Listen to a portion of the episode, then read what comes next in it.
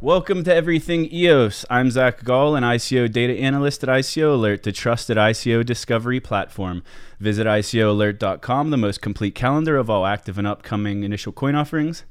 And I'm here today at ICO Alert headquarters in Pittsburgh, Pennsylvania, with the founder and CEO of Cypherglass, Rob Finch. Thank you all so much for joining us for yet another episode. I said it last time, I said it the episode before, and I'll say it again. We are now doing these podcasts in video form. So if you want to see it in video, head over to everythingeos.io. You can check out the video version there, and we'll also be posting some other cool short form content on that exclusive Everything EOS channel. Um, thank you all so much for leaving feedback and comments about the show. It helps us, uh, you know, know what you guys like, know what you don't like, know what topics you want us to cover. We do read those comments, so please keep leaving them and letting us know. All right, on today's podcast, we're going to be mostly discussing the upcoming buzz around the EOS hackathon in London and other events surrounding that, uh, some rumors about a major project migrating to EOS, some airdrop news, and more. And before we get started, I do need to mention, as a matter of disclosure, that both Zach Gall and I do hold EOS tokens ourselves, but this podcast should not be construed as legal, financial, tax, professional, investment, or any other kind of advice. We're just two people talking about EOS because we love it, and always do your own research before making any financial decisions.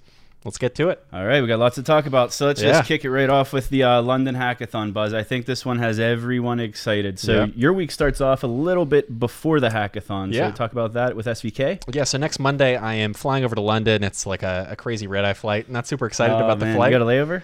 Uh, yeah, one layover. I think I New fly York? from here to it's New York or New Jersey, something like that, and then directly to London from there. Um, but then on September 19th, if you're in London, I'm speaking at the SVK Crypto. They have a, a monthly blockchain event. SVK Crypto, if you're not familiar, is the most recent partner with Block One's billion dollar DApp fund. They have a $50 million plus fund funding EOS DApps, and I'm super excited to be talking there about why I believe EOS is the future of blockchain. So should be a cool presentation. Um, but then after that, on September 22nd and 23rd, is the third installment of the official global EOS IO hackathon. We're going to see hopefully some special announcements there that have been teased by both Dan, the CTO, and uh, Brendan, the CEO of Block One. So you were on the uh, webinar. They did a webinar the other day. Did they Yeah. tease anything about the uh, topic? No, they, they had a slide come Ah. up that said, and the topic is, and then it was like, we can't tell you until Saturday. So they're not going to tell anybody But, until the we, opening we said last week. You think it's going to be something surrounding the digital identity? Definitely. I think it's going to be surrounding their mobile wallet. So the way that it's structured is at 8:30, the doors open, all the participants can go in. I'll be part of that group going in, and then at 10 a.m. there's an hour-long opening ceremony where I imagine Dan and Brendan and maybe some other people will come up and make some pretty exciting announcements. One of which I'm hoping, as we've talked about a lot on this podcast, is that Block One mobile hardware wallet. So what I'm thinking is after that they're going to say. You know, hey, participants of the hackathon, we're tasking you with building a mobile DApp that interacts with our new wallet. So we'll see. Uh, I, I can't wait. So I, I I've seen the screenshots, and I think there's a GitHub like beta release for the Scatter mobile wallet. Yeah. I've, I've used the Lynx wallet. I'll I'll uh, straight up say if you haven't used the EOS Lynx wallet yet, Oh, it's great. Um, it lets you uh, use the iTunes store. Pay, you could pay 99 cents to create accounts. So I, I created like 20 accounts, just all Yeah, kinds of different names. it, make, it just made it so easy. I, I played EOS Dice on it. Yeah. I think that's the only DApp right now that's integrated though, right? Yeah, and it's EOS Lynx L Y N X. You can search it on the App Store. You know, make a purchase with your face, like Gall said. It's it's pretty cool. And it's only ninety nine cents to make an EOS account. Yeah, but uh, okay. So back back to London. So the event that has me the most excited is the Blockchain Live conference. Um, so the Blockchain Live conference, it's a conference in London, and Block One was announced as being their strategic partners. And in, in an article that or a press release that they posted, it says uh, Blockchain Live will feature the Block.one Village, a showcase of the most interesting and cutting edge applications powered by the EOS IO software. Blockchain Live participants will have the opportunity to visit the village and experience real life use cases and functioning blockchain applications that cover identity, identity, identity, music, exciting. gaming, finance, transportation, and email. And to talk about identity, I, I don't know of any other company or platform or, or anything that's come out and said, hey, we're building an identity system on EOS. So I can only imagine that this, it, it seems to be shaping up to be what we speculated, that if they release that mobile wallet through which you can make a free EOS account that Block One will pay for, the only way to prevent abuse of people signing up for 100 free accounts is to use some kind of identity system. So maybe this will be Block One's own identity system at Blockchain Live on the 26th. So Dan, Dan's been uh, the, the, whole universal basic income thing has exploded, yeah. and now it's actually been retermed to uh, universal resource universal resource inheritance. Um, and that's kind of the new new terminology for it. And they created their own Telegram group. Dan's been hopping in there, and he actually uh, got into talking about identity a little bit, and he called the identity concept proof of life. Wow, that's interesting. Yeah, so I'm, I'm interested to hear more, and I'm sure we'll, we'll get some details out of yeah. London. I mean, it, it follows along with what we've been speculating, where if you, you have to put in your fingerprint on your Touch ID on your iPhone every time, or you have to use your face on Face ID. Face ID doesn't work on a, on a corpse if you don't have your eyes open and you're not looking at the camera. It doesn't work on a photo. It actually projects something like 40,000 individual infrared dots on your face and maps your face. So you have to be alive to use Face ID or Touch ID. So if that's the method through which they identify people in their identity system, it, it, makes a lot of sense. Proof of life. I think we talked about this the other day. So I'm, I'm not sure if it'll be just biometrics. I, I think there might be more to it. I think like we we talked about the other day uh, or last week where like in, in 10 20 years from now like it'll be impossible to be invisible on the blockchain. Right. So like right now like if you google my name you'll probably find my facebook my linkedin my profile on ICO you'll see all kinds of stuff about me. But there's other people if you google their name you'll come up with nothing. Um, and that that's just a search engine but with, with blockchain i feel like if you had if, if you're live on in, on this earth there's going to be uh, a lot of information about you on the blockchain. And it mm-hmm. might not be personal information. Your personal information will hopefully be encrypted. Uh, but I, I, think it's going to be impossible to, to not be on it. So, like, to prove that you're alive is to basically just show all your transactions from the time you were born. Um, we're not we're not quite there yet. So I, I do think that there ha- if, if they want to release it soon, there has to be a biometric uh, piece to it. Yeah. Uh, the other thing we talked about, I think we were in your, your car driving to get something to eat the other day. Uh, about poor poor nations like third world countries like they're not all going to have iPhones and yeah. we, we, keep talking about this secure enclave and how uh, the biometric stuff might just be for iPhones mm. in, in, the immediate future and how iPhones are expensive yeah uh, not not everyone in a third world country is going to have it but I, I came up with the idea of like what about like public libraries yeah like that cool. that's how I, I, believe that like in, in third world countries uh, where like you're not going to exclude people because they can't afford a mobile phone I see a future where there, there's going to be uh, these biometrics, whether it's an iPhone or something else, that they'll be available at like the public library, for instance, or, or, or something similar. Yeah. So that'll be like the future of banking. You're not going to bank with a bank teller. You're just going to bank with a with a mobile phone. That'll yeah. be. Your, It'll scan your face or read your fingerprint, and boom, up pulls your account. There's no worries about logging out because somebody can't send a transaction without your fingerprint or your face. At at the first global hackathon, one of the teams that won uh, I, w- I wish I knew their name. I'll, I'll, put I'll put it in the uh, link in the details of, of the video and podcast on iTunes. You can get the link. But one of the projects at, at the first global hackathon used a retina scan to create to generate wow. a wallet address. Had something to do something to do really? with like yeah like emergency something or other partnering with the Red Cross. I don't remember. I wish I, I wish. Wow, I that's I, I totally missed that. Yeah, I, will I'll post crazy. the link. You, you can check the link tomorrow when I post this. Yeah, definitely. Um, but yeah, so th- this whole event's got me so excited. I'm like salivating oh, yeah. at the news. I think uh, we could all agree Block One's been uh, outside of Dan very very quiet recently. Oh yeah, I mean they've all been heads down building. Dan has said in Telegram they have 50 plus devs. One of those devs was hired off of you know somebody who was working for Cypherglass and was you know contracting out a bunch of our tools. So I know for sure that these people are Block One is out there hiring more people. They have something, but how many job applications are open on their their website? Uh, we I guess we can jump to that topic. They have, yeah. So Block One is going crazy with, with, their hiring right now. So they just posted on September 11th that they hired a woman or a gentleman. I don't know if it's a guy or girl. I'm really sorry about this. Um, their name is Sheil Coley. Um, they were the head of corporate communications and former Credit Suisse managing director, and they they were hired as the global chief marketing and communications officer for Block One. Yeah, uh, they're mostly going to cover the Asia Pacific area, so this is like another heavy hitter hire. But beyond that, if you go to the Block One website, block.one front slash careers front slash jobs, there's 27 jobs posted by Block One. There's community relations, yeah. events coordinators, like digital media consultants, pr- obviously a crapload of developers. Yeah. Well, and I, the point in bringing that up about the developers is that I think it's easy for people to say, oh, you know, they're not doing anything. But if you look at the code, they're releasing a new EOS update every single week. There's a new code update, bugs are being fixed, new features are being added. But in addition to that, they've definitely been working on something. All of those 50 developers aren't pushing out these minor updates every week. They're working on something much, much bigger. And I'm excited to hopefully see the first piece of that at the London Hackathon. I mean, we've, we've talked about before. Dan even uh, was asked a question when he went to Virginia Tech to, to give his uh, uh, seminar he, he someone asked him in the Q and A like how does Block One make money in the future, and he says we build vertical applications on top of EOS.io. Yeah, that that's how they're gonna make money. Like they built the software, it, it's running independently with independent block producers, but the software that's built on top of EOS. I, I think the first major, well, at least yeah, the first major, major DApp, I, I have no doubt it's going to be by Block One. I wouldn't be surprised oh, if the first three major DApps are built by Block One. Yeah. and we're all expecting uh, the social media platform to be one of the first, and I think that would tie in perfectly w- with identity. Yeah. Um, speaking of the, the first three being something made by Block One, there was that interesting Twitter prediction that we uh, we covered, I think, a many many shows ago. Maybe was it Maple Leaf? I think it was Capital? Maple Leaf Capital. It's at Maple Leaf Cap on Twitter. He's a, a great guy. He posts a ton of informative tweets. Most are speculation about the future of EOS, but backed up with some kind of fact. But he was speculating that the first three major DApps from Block One two of which would be disrupting existing areas, so social media and one other, who knows what that other one will be, and then the third would be something totally new that could only be possible with a blockchain like EOS. So I can't even think of yet. Yeah, I'm so curious to see what that might be. Uh, an interesting blog post came out today. You want to cover this one? EOS Finex is going to have a demo yeah. at uh, the Blockchain Live conference. Yeah, so under that Block One Village, EOS Finex, finally the the beta version of what was I think the first decentralized exchange announced to actually be launched on EOS won't be the first launching since we have many others now,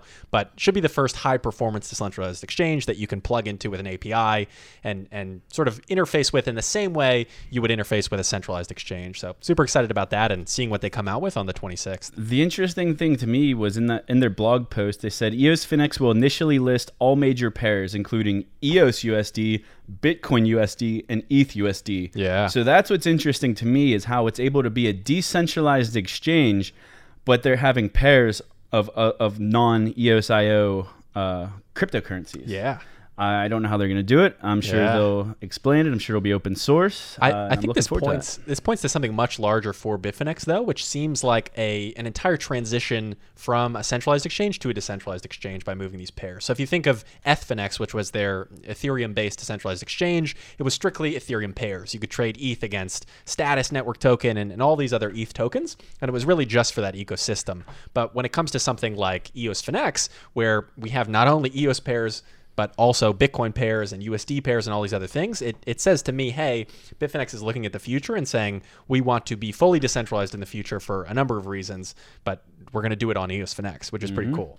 I, I think Bitfinex is, is, one of the, the strongest uh, partners involved with building up the EOSIO ecosystem. I mean, they're one of the top, they're consistently one of the top 21 uh, block producers. Yeah.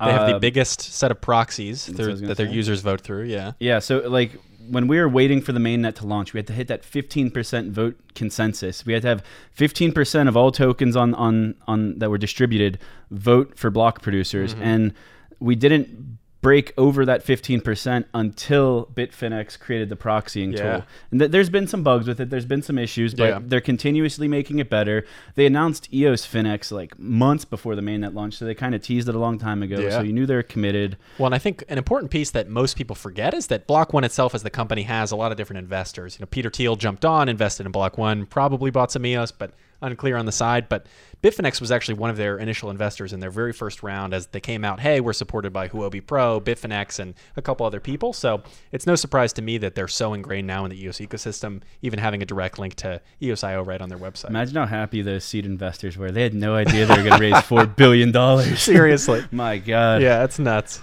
So when we are uh, well, when I was putting the notes together for for this show this week, we are I was looking at all the uh, blockchain live stuff and trying to think of what other kind of demos they're going to be. And if yeah. you, if you recall a few minutes ago, whenever I mentioned all those categories, the last one I mentioned was email. Mm-hmm. Now a lot of people forget about this, but uh, back back in May, a, a company called Synacor announced that they're going to be building their decentralized email platform on EOS.io.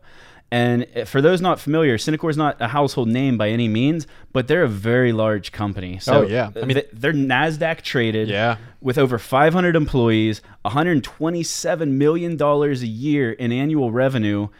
Over 20 years of experience and they have offices all over the world. Yeah. So I- I'm expecting a demo from them because there's been no talk of Synacor since that original uh, press release was made. Yeah. And I, I think a messaging platform with email, especially, make makes perfect sense for us. I mean, we're already practically getting these memo spams every day. Yeah, absolutely. I would like to have it in a better uh, UI with my, my email, like just Definitely. feel like an email platform. That'd Well, be great. Yeah, if, if not Synacor, I wonder who else it's going to be. Since to your point, they did specifically call out email as one of the demos. It, it must be Synacor in my eyes, but maybe it's something totally new, which I think would be just as good.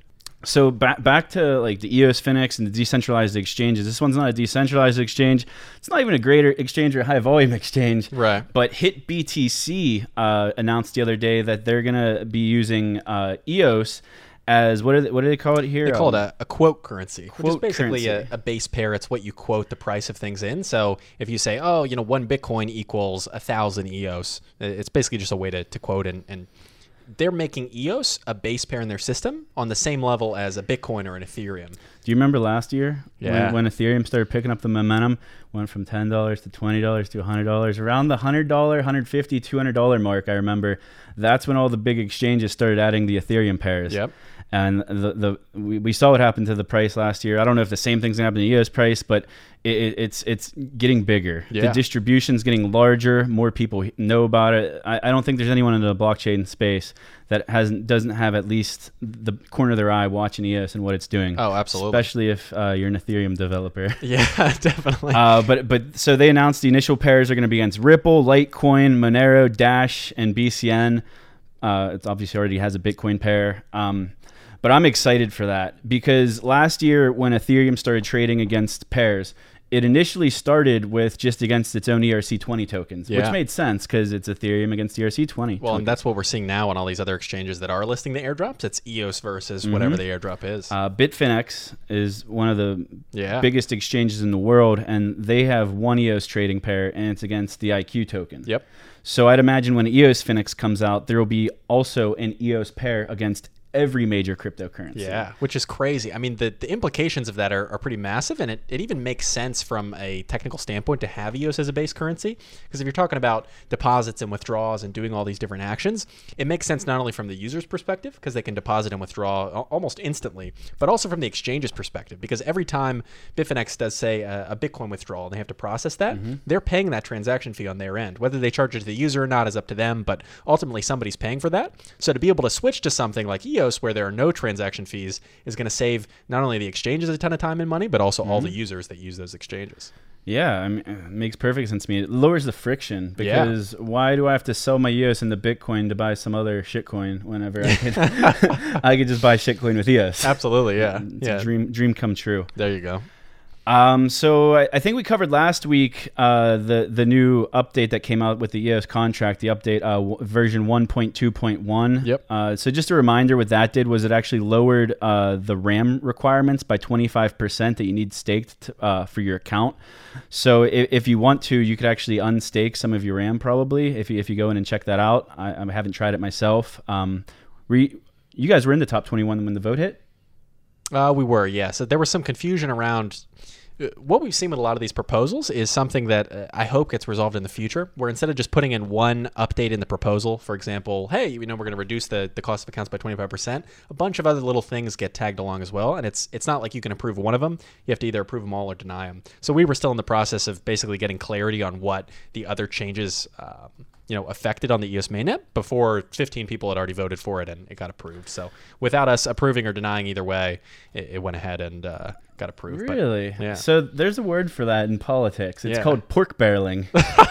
so lobbyists used to do this. Let's say you, they still you, do. you want like they don't. It, it's very hard to do now. Uh, well, I mean, in terms of like congressional bills, there'll be a healthcare bill trying to pass, but then there's some other budget cut in it that then makes it a big dispute. yeah. So th- what they do in government is they'll they'll, they'll put something up for refer or for vote, not referendum, I Mm. guess, in government. Uh, something that they know is probably going to get voted in because they know people want it, Yeah. and then they'll slip things in at the bottom of it that are like so so small in budget that someone even if they don't agree with it, they'll sign off on it just because it's such a, a pain in the ass to, Yeah. to re push through a new bill rather than just approving the one that's in front of them. Yeah, exactly. So would you say that there's anything wrong with like the proposals are lumping together or I don't think it was intentional. I think it was just I think it was EOS Argentina who proposed this one and put it out there. I think they just had a bunch of stuff and were excited to get it out. We approved two other proposals in the past. One I think was uh, a RAM fix bug that allowed a malicious actor to come in and basically take your RAM temporarily, um, and the other was was some other kind of fix. But I just hope in the future block producers continue to space those out so that each thing can be approved individually rather than as a group. I mean with with the hyper accountability of the 24/7 vote, I really doubt anything malicious could ever get slipped in. That, Oh, that's absolutely. Like so outside the realm of possibility. Yeah, I totally agree. Um, so other block producer news. Tell me about this jungle testnet issue that happened. So this was really interesting. So this is something that technically can't happen on the EOS mainnet because there's not a faucet. And a faucet, for anybody that doesn't know, is basically something where you put in an address and it gives you a bunch of free tokens. So this is used on a jungle testnet since the tokens don't have any value, just as a way for you to get tokens and get up and running on the testnet if you want to test your DApp or whatever. But somebody over the course of I think many months was accumulating these faucet tokens and mm-hmm. putting them into an account. And what they did very quickly then was vote in all of their own block producers that were totally malicious. Many of them weren't producing Not blocks. producing. They were just sort of sitting there taking up space. But what it represented was not an example of, you know, hey, this might happen on the EOS mainnet, but more so, hey, here's how to actually recover a chain if it gets taken That over. was the interesting thing. I don't know if crypto line. Some someone put out a blog post about CryptoLions, yeah. about like how it was an unfortunate situation, but it didn't break anything. It's that's what a test net's for. Yeah. But it was interesting because of how they rolled back the transactions and Yeah. it kind of started right before the malicious code hit. Um, I think the solution that they came up with had one major gap in it, and that would be all the. If this were real life, which Hmm. it would be very hard to do on the actual main, it'd be impossible to do. You'd need billions of dollars to do it. Yeah. Um, but you would have lost all the legitimate transactions that occurred uh, after the malicious uh, Right, voting took place. But Yeah. luckily, this is a test net. Yeah. Um, it- it's nice to test out these things before anything Definitely. even close to this would happen in the wild. Well, now if there ever is anything similar where, say, a bunch of malicious BPs get voted in because of some bug or whatever the case may be, we now have a process in place, at least an initial process to say, okay, here's how we recover and sort of roll back the chain to a point where it was, you know, secure. So it's it's kind of interesting. It just sort of um, knowledge for us as block producers to have for the future going forward. That hey, if anything happens, we have this really good test example of how to roll it back and how to get it up and running again. All right. So while we're while we're talking about voting and block producer stuff, uh, there's a new airdrop that'll uh, be taking a snapshot soon, and it's interesting. It's it's called Patrios. Is Yeah. that how you say it? Patrios, it's it's very similar to Patreon. If you guys know that, this is Patrios. So it's basically a decentralized version of Patreon on EOS. Yeah, I mean, they, there's not a whole lot of information on their website yet. Uh, I think they said in Telegram that they'll be getting their white paper out hopefully next week. Yeah. Uh, but I like the way they're doing their airdrop because they're doing their airdrop ba- only for uh, staked tokens who are actively voting for a block producer. Yeah. And they're weighted based on how many block producers you're voting for. Yeah. So that that that's kind of why it stood out to me. That's why I wanted to mention on here because I really like the concept. I would uh, I would love it if more airdrops did something similar. So basically, if I'm only voting for one block producer on what days the airdrop, um, Uh, October, October 1st, is the snapshot date. and then they're airdropping on October 8th. Yep. Um, so on October 1st, when that snapshot hit, if I was just staking all my tokens towards one block producer or, or even a handful, I would get much less tokens airdropped than if I um, was staked to the maximum of 30. Yeah. If I'm staked to the maximum of 30 block producers, I will get 20 Patrios tokens for every one EOS token. Yeah, and what's interesting is that the the cap actually lifts. I just got a message back from OK Planet. One of the, the people from Patrios is a great guy. Um, but he was saying if you only vote for one BP, not only is your ratio then I think two to one, but in addition to that, you're actually capped at the amount of tokens you can receive at, at 10,000. So capped at 10,000 EOS, you can get 20,000 Patrios tokens. But as you vote for more block producers, it goes up. Where then the cap, if you vote for all 30, the cap is at about 650,000 EOS, much much higher. You're getting into the whale territory there at a 20 to 1 ratio. So if you have 600,000 EOS sitting in your wallet voting for 30 BPs, you get something like 12.5 million Patrios Jeez. tokens. But regardless of who you are, you still have the opportunity and how many tokens you have, you still have the opportunity to get a 20 to 1 ratio, which is the highest ratio we've seen yet. Mm-hmm. IQ was 5.1 to 1. I don't think anybody's been above that. And now to have a 20 to 1, if you have 100 EOS out there, you can get 2,000 Patrios tokens is, is pretty cool. I mean, I, I'm still in wait and see mode to see like how these tokens accrue value. Obviously, yeah. anyone can airdrop tokens. I, I, think the concept's great. Yeah. Uh, but they, they got to put out a white paper once I read that. Uh, and I, I think it's worth mentioning if you don't know what Patreon is, Patreon is basically a website where people can go and pledge money for either some reward or no reward, generally no reward, generally exclusive content and things like that for creators. So if you have a YouTuber that you really like, you can go pledge five bucks a month and get access to a special video every month.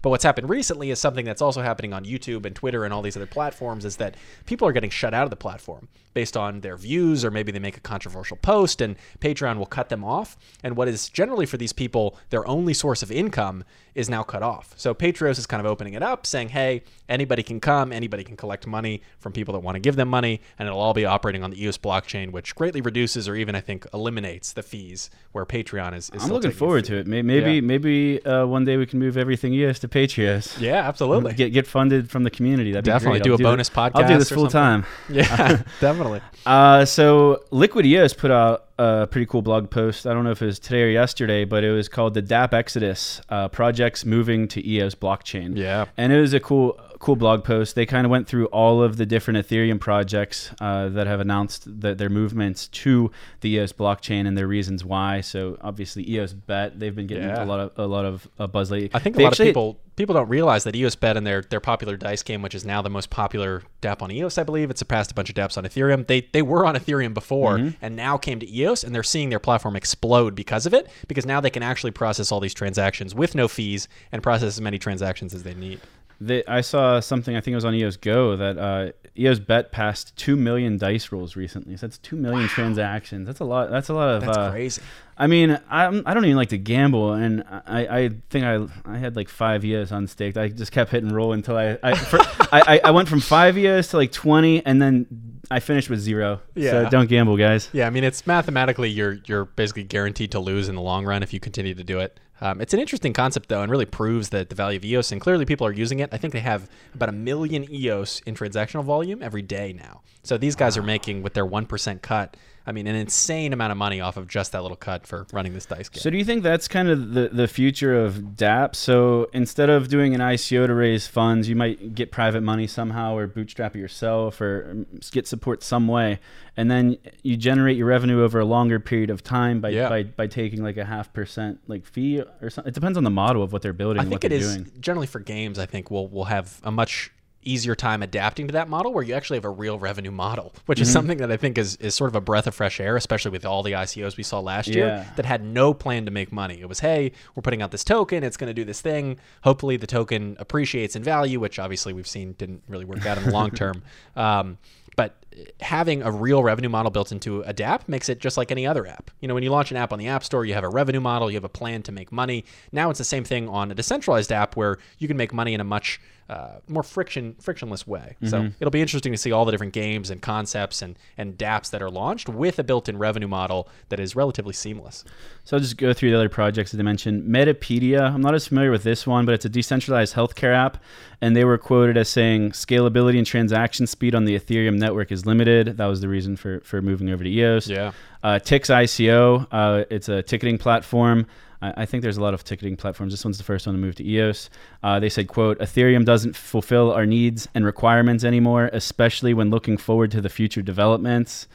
Uh, billionaire token, Insights Network, and this blog post was interesting, but I thought the more interesting part was who actually published it, and it was Liquid EOS, who is actually I don't know, are they owned by Bancor or just like the same yeah. team? I mean, what is I'm not sure their legal structure if they're owned by Bancor, but it's basically Bancor's block producer candidate. Bancor is the ones behind the RAM trading algorithm on EOS. They have the Bancor decentralized exchange on Ethereum, about to launch the DEX on uh, EOS as well. So the, reason it was interesting to me was because if you guys recall, uh, Dan Larimer was on Ivan on Tech. I don't know, six, seven, eight months ago. Yeah, and it was one week before they announced the Bancor partnership and then porting to, to part of their software to, to EOS. And let, us just roll the clip right now. Dan, Dan kind of speaks to it the best. Do you have any other uh, projects in in the pipeline that have reached out to you and want to use EOS for their applications? Yes, we have uh, several people every single day contacting us.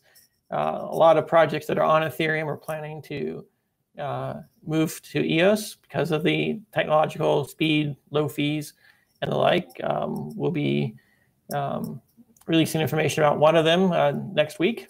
So, uh, but there's a lot of people that are moving um, and have expressed interest in moving, and a lot of people are just below the radar, waiting for the blockchain to come out um, in June before they officially announce things. But there's everyone who comes and we've talked to, they see that EOSIO is really the only option in the market right now.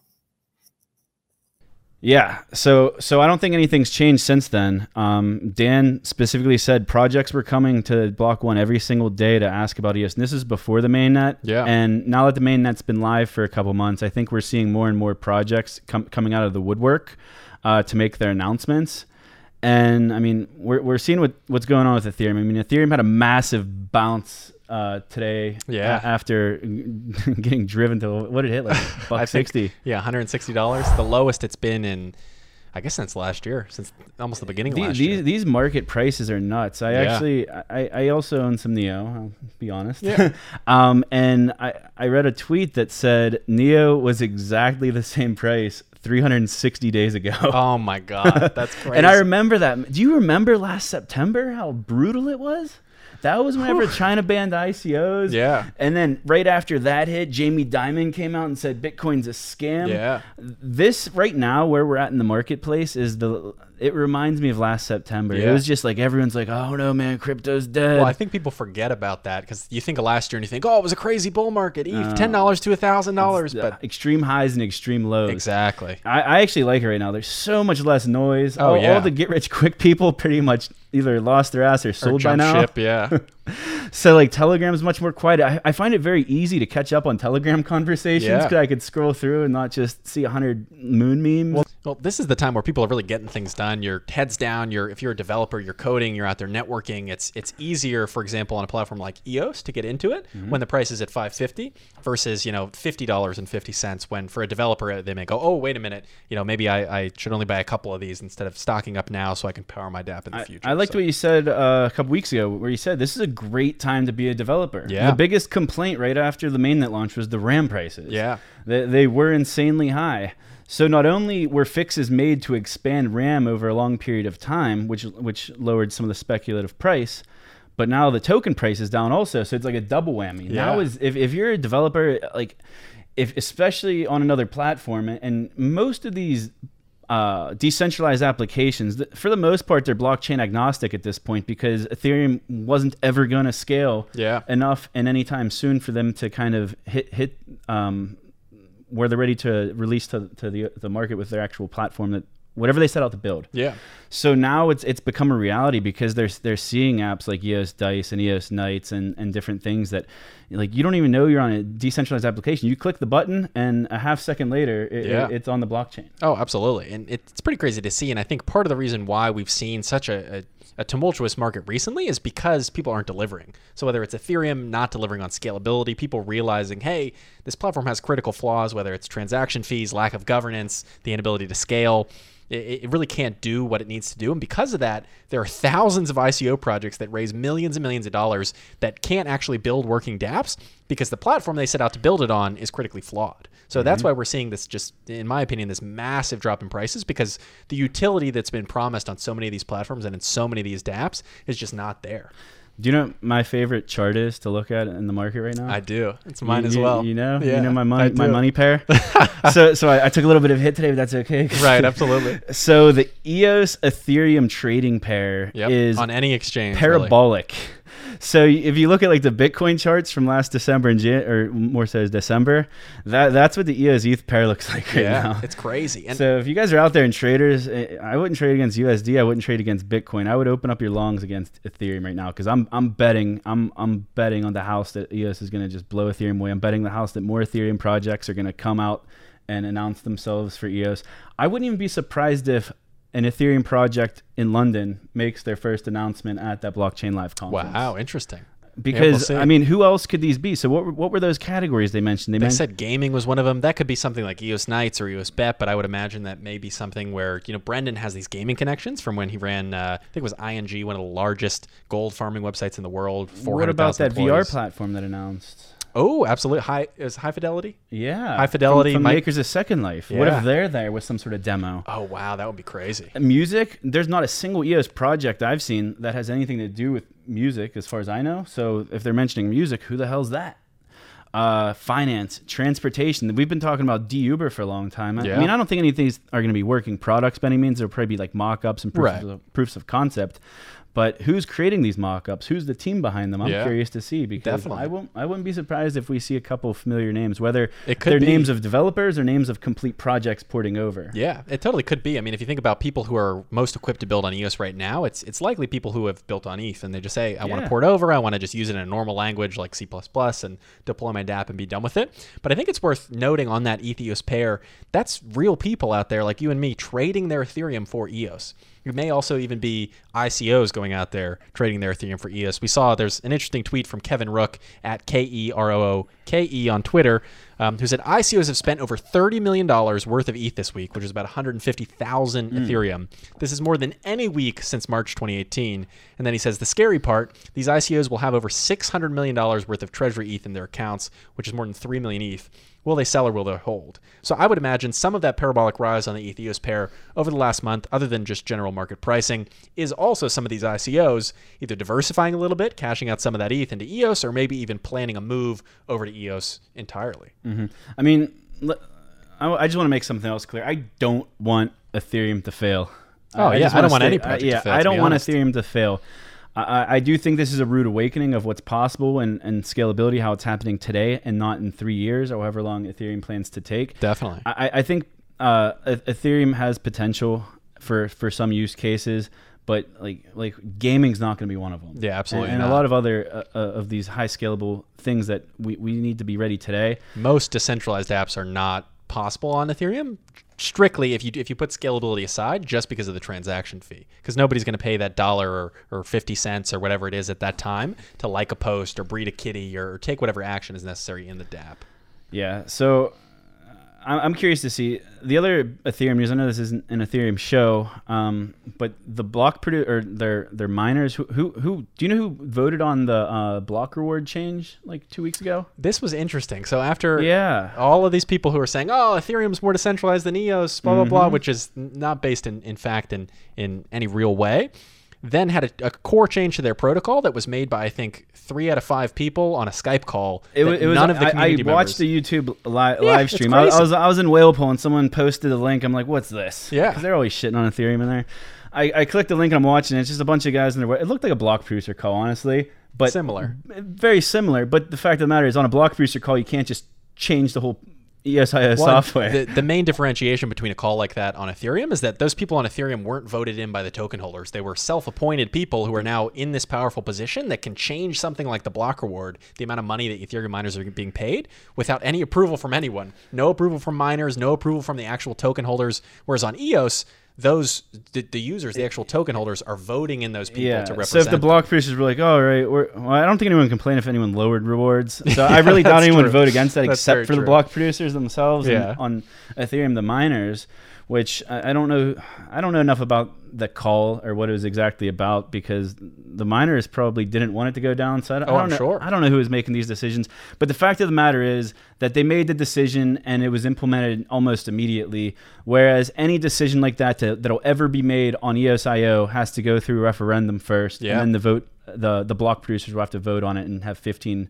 out of the 21 vote yes. Yeah, and the key there again is not just that there's the you know five people on the Ethereum call and 15 or 21 on the the EOS call. It's that the ones on the EOS call are elected. They're elected by the token holders. If you don't like what they're voting on, unvote them and vote somebody else in. But on Ethereum, these people just kind of have a seat at the table and gave themselves that seat, which I think is a really a pretty big misalignment of interests. When we were talking about the projects uh, that have ported over to EOS, I, I forgot the biggest one that, that actually came out today. So this morning, a blog post came out from a man named Stan Larimer, the Rocket Man. When I first found out about Stan Larimer, I thought it was like some scammer Dude, trying to tell- tell the- impersonate tell this story. Oh my god! So I, I get an email one day. This is back when I was still at ICO Alert, and I get an email from somebody saying, "Hey, would you like to to introduce or to interview Stan Larimer on the on the podcast?" and I was like, "Stan? I thought I thought it's Dan Larimer, not Stan." And I- they're they're saying, "Oh, Stan is the the father of Dan. He's the father of BitShares and Steemit and and all these things," and sort of taking some of what we know. You know Dan's accomplishments as, and sort of applying those to Stan, and I was very confused, and took me a while to figure out this guy's actually real. It is He's leg- Dan he's legit. He, and- he's still with BitShares. yeah, and it is So- actually Dan Larimer's biological father, Stan Larimer. But He- it's just so weird. He's made some crazy like public statements before, Oh, and yeah. Dan's kind of said, "This is my dad's words, not mine." Yeah, like they're, they're not away. they're not like in business. As far as I know, they're not in business together, like Yeah. formally. I mean, obviously they probably spent holidays together. I'm sure they talk, but uh, Stan's not with with EOS or Block One. But he put out a blog post today. And it said, These days we are using smart contracts to put any number of unmanned companies on a single blockchain with EOS. And with BitShares EOS, will be providing unmanned companies that can change jurisdictions with every transaction in a fraction of a second. You might call that agile compliance. yeah. So this is super interesting to me because back in 2013, Dan Larimer and his father Stan actually coined the term decentralized autonomous company, which is now mostly referred to as decentralized autonomous organizations. Right. Um, Vitalik didn't come out till like a year later to start talking about DACs and Wow. DAOs. So I mean, they were front runner. They were some of the first people in the world t- to be talking about this. Yeah. So th- that was really cool to, to see the mention of BitShares EOS because we, we keep saying when when Steem 2.0, when BitShares 2.0. Well, we, we might be seeing both of them real soon. Yeah, it's interesting. It's it's almost like he's saying that whatever they're launching with BitShares EOS would be a platform to to make a company, to make a DAO. So don't know. We'll see. Um, what else happened? Someone, someone, I was in the Cypherglass Telegram channel and someone was like a- asking if we would talk about the patent. Did you see it? Oh yeah, yeah, yeah. So is, this is pretty interesting. It's very interesting. Dan Larimer himself actually has a patent for. Um, I don't have it pulled up in front of me, but it's but on it's voting on blockchain. Yeah. and it, I think it was filed like a year or two, two years ago. Yeah. and it was approved in like 2016, 2017. Yeah, he's been granted several patents, I believe, in the blockchain space. When he was asked about them publicly in Telegram, he said, you know, I'm not going to enforce these patents. It's just a way to, to prevent other people from enforcing their patent on him. Um, a lot of people do that. Tesla is the most famous for doing that, where they have patents on everything and then give them away for free, but that way nobody can sue them for infringing on their patent. Um, but pretty interesting. It my ultimate hope with blockchain, if if there was one thing that we could get out of you know this new technology, would be putting government elections on a public blockchain where everybody can verify their vote. Because right now, you go into a voting booth every four years, you don't really know if that plastic card you slide in the machine does anything. Maybe it doesn't save any data. Maybe your vote doesn't even get counted. The, the point is, there's no way to verify if your vote was actually tallied, whether it was tallied correctly or tallied at all. So to have voting on a blockchain would dramatically change the landscape of the world, would dramatically change voter participation, and, and so much more. I mean, I, I don't know when the first uh, government election will happen on blockchain. It, it's not a matter of if, but when at this point. Absolutely. Because just think about the auditing alone, how much money would be saved. Oh, on- yeah. It would be on the pu- public blockchain. You wouldn't know the identities. You just see the hash of who voted for what. And then everybody could go and individually verify. You log on, you, you search your transaction ID. Oh, look, there it is. My vote was was tallied correctly for person A versus person B. Mm-hmm. I just think that would voter participation would be at all time highs to know that hey, my vote actually counts. Because when when people are surveyed, hey, why don't you vote in your government election? It's because they don't believe their vote has any effect. Mm-hmm. So I, I think auditing like auditing businesses, including the IRS themselves, are going to be some of the major industries that, that get completely revolutionized by blockchain technology. Like, what is the need Yeah. for auditing anything if the blockchain's completely transparent, everything's on it? maybe the IRS will find that trillion dollars that they lost. Maybe it's out there. Maybe they'll find out that it's gone. Yeah, I think they all know where it is. They just don't want to Knox say. has no gold. Exactly.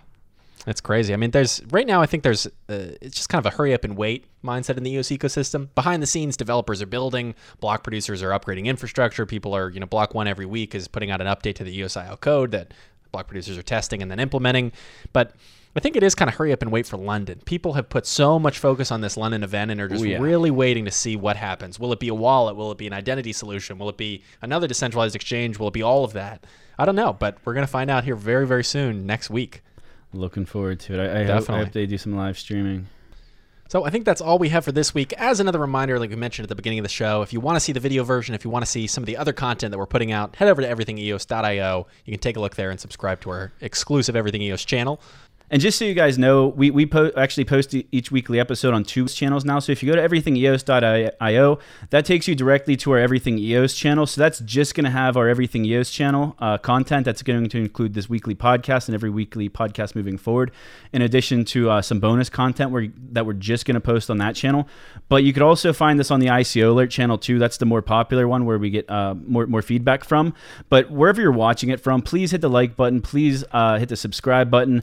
Please leave comments, not only because we appreciate the feedback, but it also helps others uh, find these videos. So it gets suggested to more people on, on, on YouTube and through search uh, based, based on people watching and liking our videos. We, we, we really appreciate the feedback, but we really want to just spread the word to the community. That's the whole purpose of this podcast is Definitely. just spread the good word of EOS. Uh, we believe in it. We've believed in it from the start. We believe it's going to continue to grow for, for the rest of our lives to come.